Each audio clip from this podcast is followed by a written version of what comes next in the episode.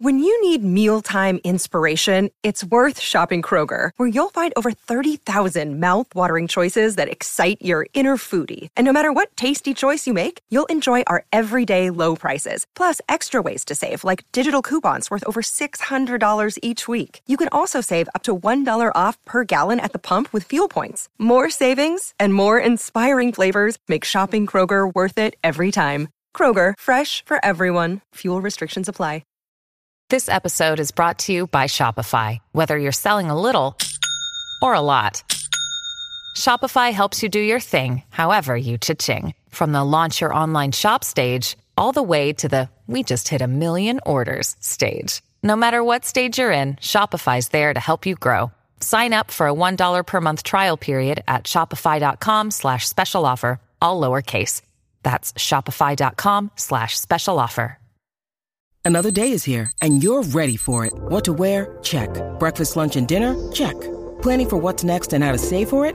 That's where Bank of America can help.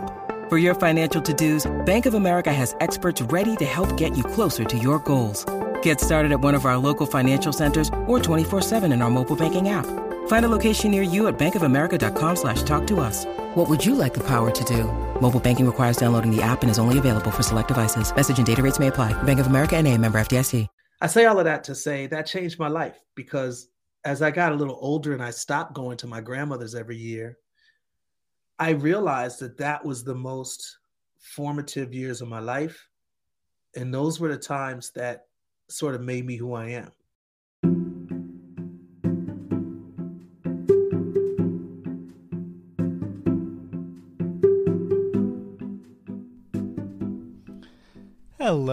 And welcome to another episode of Live Through That, the companion podcast to my book where I look at influential 90s musicians and where they are today. I'm Mike Hipple, and on this podcast, we'll dig a little bit deeper into the lives of some of the artists I feature in the book. Remember, you can get yourself a copy of the book now using the promo code PODCAST15 to get 15% off at the link that you can find uh, in the main page of the podcast. Today's guest is rapper Speech from Arrested Development. If you were anywhere around a radio in 1992, you most definitely are familiar with their big hit, Tennessee. It was everywhere that year. Speech's story today is how his youth there in a rural Tennessee town shaped him to become the artist he is today.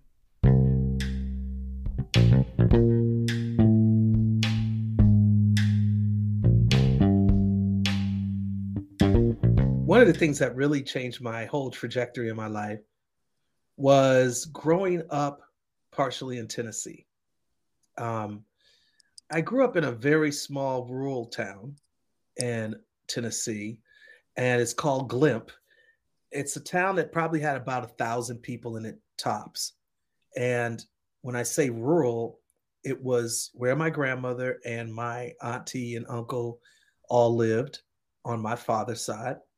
And it was no running water so we got our water from a well where we had to get a bucket and dip it down into the well and get water from the earth, bring it back up. If we were taking a bath, we would heat it um, over a iron stove with wood in it, and we would take a hot bath. If it was numerous kids that had to take a bath, then we would take a bath in the same pail with the same water from the person before us. It had no electricity, so we would often use an extension cord from a neighbor's house, which was my aunt and uncle who did have electricity, in order to use some electric items. Um, sometimes, like a window fan, for instance. Um, it was no plumbing, so we would have what's called an outhouse. And for those that are too young to know what that is, it's actually quite historical for every culture and everybody. But for me, uh, an outhouse was a big deal. It was a wooden structure out in the backyard that was sitting on top of a big hole in the ground. And you would use the bathroom in that outhouse. And so, if you can imagine it being outside and not being indoors with heat and air and all those luxuries, there was a lot of spider webs in every corner. Many times, snakes would create their homes inside of that outhouse. And anytime you had to use the bathroom, that was where you were going.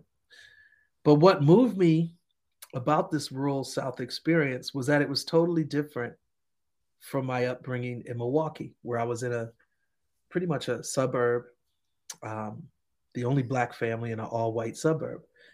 We definitely had running water, we had electricity, we had plumbing, and we had all the amenities that most Americans have. So, what I got from it was this sense of self determination, you know, being able to live off the land. My grandmother was a great farmer. She was a great shot. I mean, she had shotguns and pistols, and she was a gardener. She was an extremely great cook. She was resourceful, made her own ice cream. She salted meat instead of using refrigeration, which would have took electricity. She salted meat and hung it in the barn. There was flies all over the meat, but we wiped it off and ate meat straight out of the barn with salt all over it for preservation. As I said, we got water from the well. We, you know, slaughtered chickens for meat. We picked in the fields for greens and snap peas and um, you name it different things, green beans. So the experience taught me a lot about nature. It taught me a lot about just what God has already provided for us in this world and how much the earth is already prepared to give us the things that we need in our lives. Without technology, without distribution from huge grocery stores and mega farmers and all the things that we've become used to in urban areas, it taught me that we really actually already have these things. What I used to see happen all the time is neighbors sharing the abundance of things that they were growing with each other. So if one neighbor was growing pears, they would share pears with another neighbor who was growing greens and they would barter. And so poverty was relative. It was depending on what per, you know perception you had on what was going on. Most of the time, people look at poverty and they say, well, you can't afford to get things. And we had everything we pretty much wanted because we bartered and we grew our own things and we made our own things from scratch.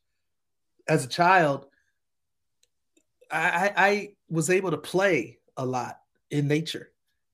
And it took a ton of creativity, but it was fun as hell. Like just jumping things and finding new places to explore um, trying new, you know, fruits that were on the vine, finding out which fruits weren't good, which fruits were good.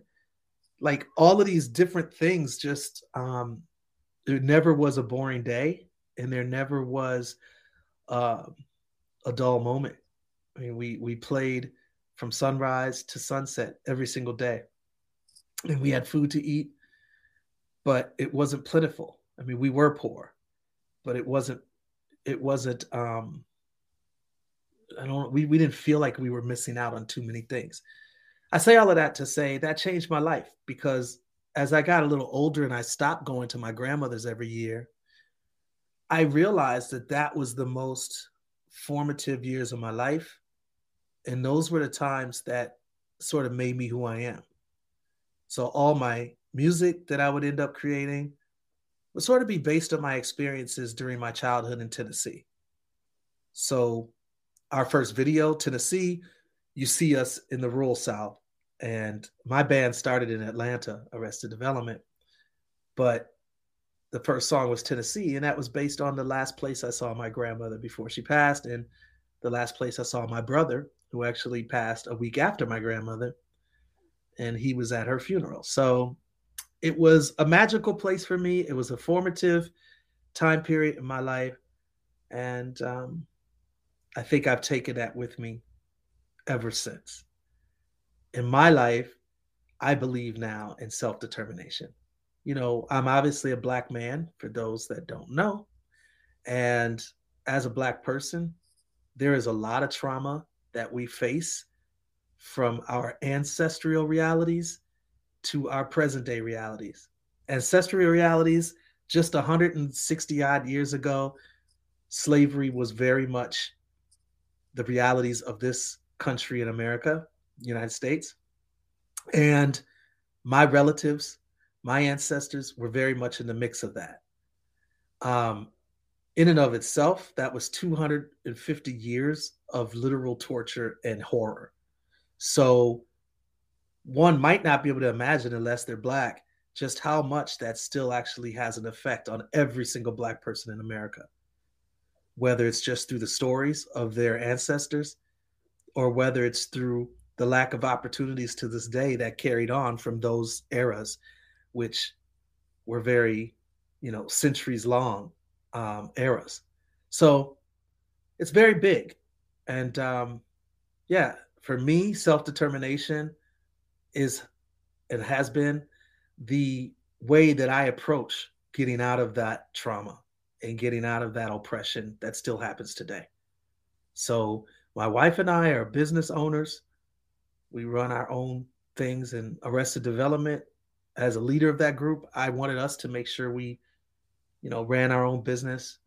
And even when we were dealing with our major label, just making sure that we still sort of had our hand in everything we were doing. So Rasa Don was one of the original members. He was doing our logos and artwork. Aerle Taree, who was one of the originals, she was doing all of our styling, but they were also performing on stage all the time. You know, me myself, of course, I was producing and writing and um, lead singer and vocalist. You know, so we just really were a self-contained unit, and all of that came from my years in Tennessee. So I think that has been one of the most formative and foundational things of who speech is.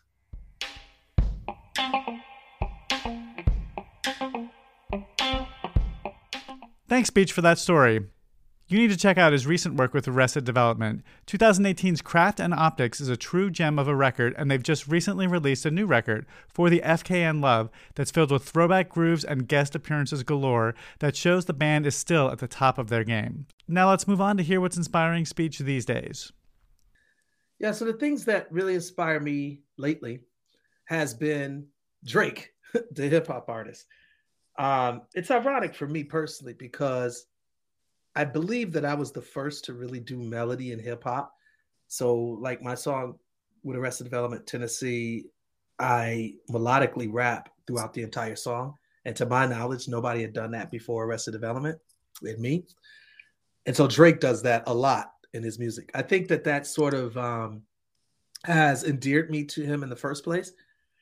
I didn't like Drake always, but once I started liking him, the thing that drew me to his music was that number one, it was popular, and I tend to like to study popular music.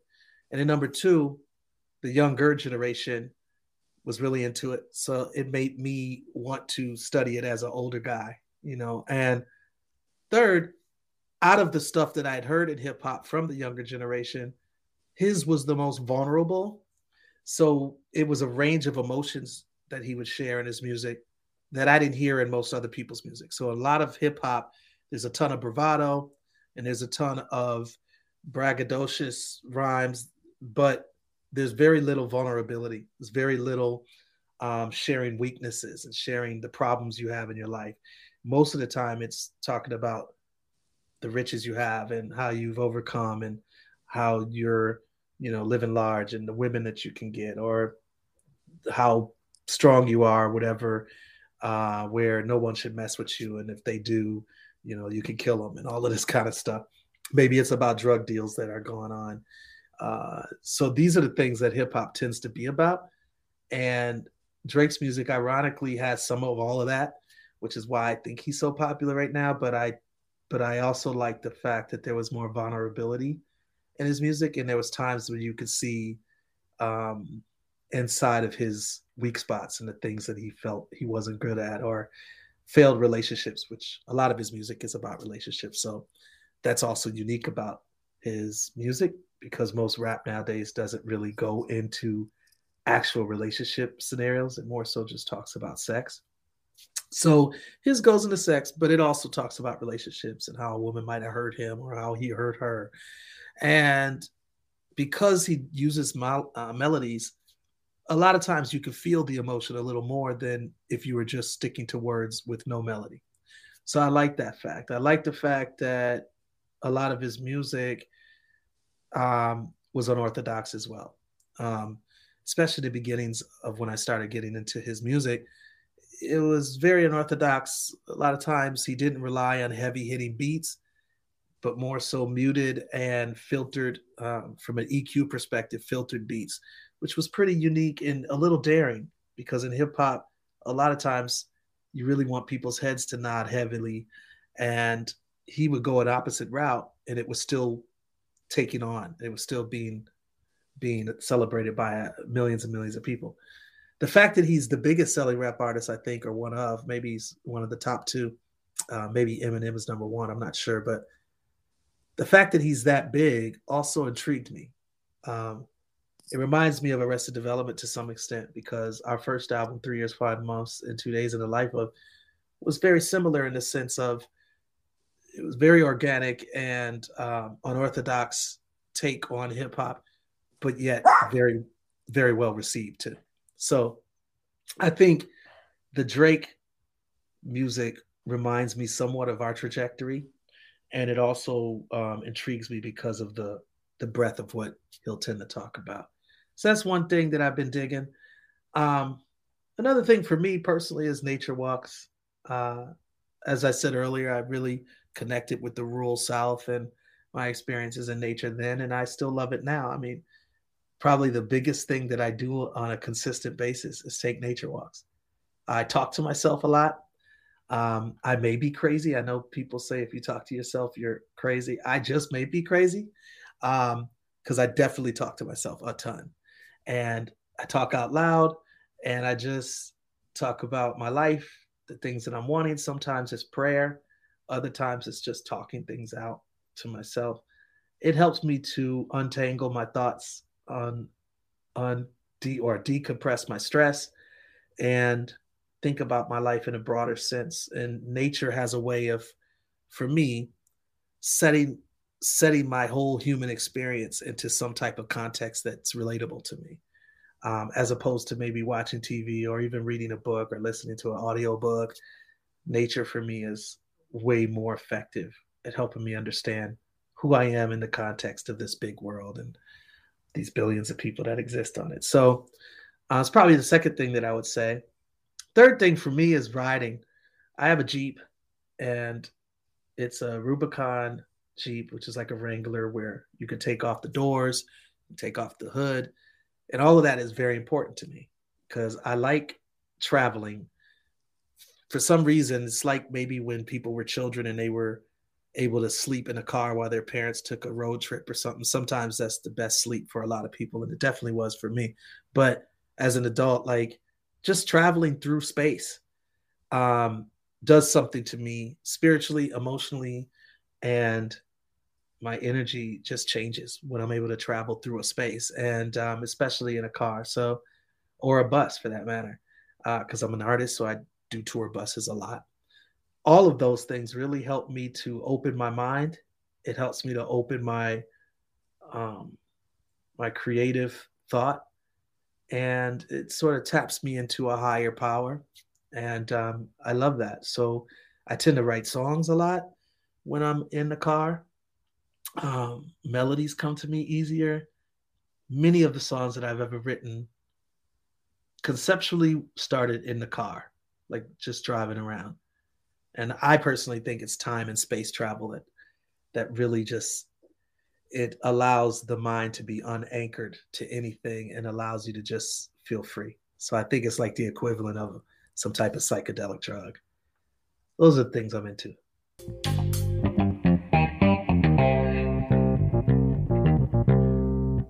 that's it for today's episode thank you to speech for sharing his story and his inspirations with us Please be sure to also check out my book, Live Through That, available everywhere now for more stories and photos. Remember, you can get 15% off using the promo code podcast15 by ordering at the link on the podcast page. And if you like this show, please subscribe so you'll know when the latest episode comes out. We've got lots more coming. Thanks so much. Bye.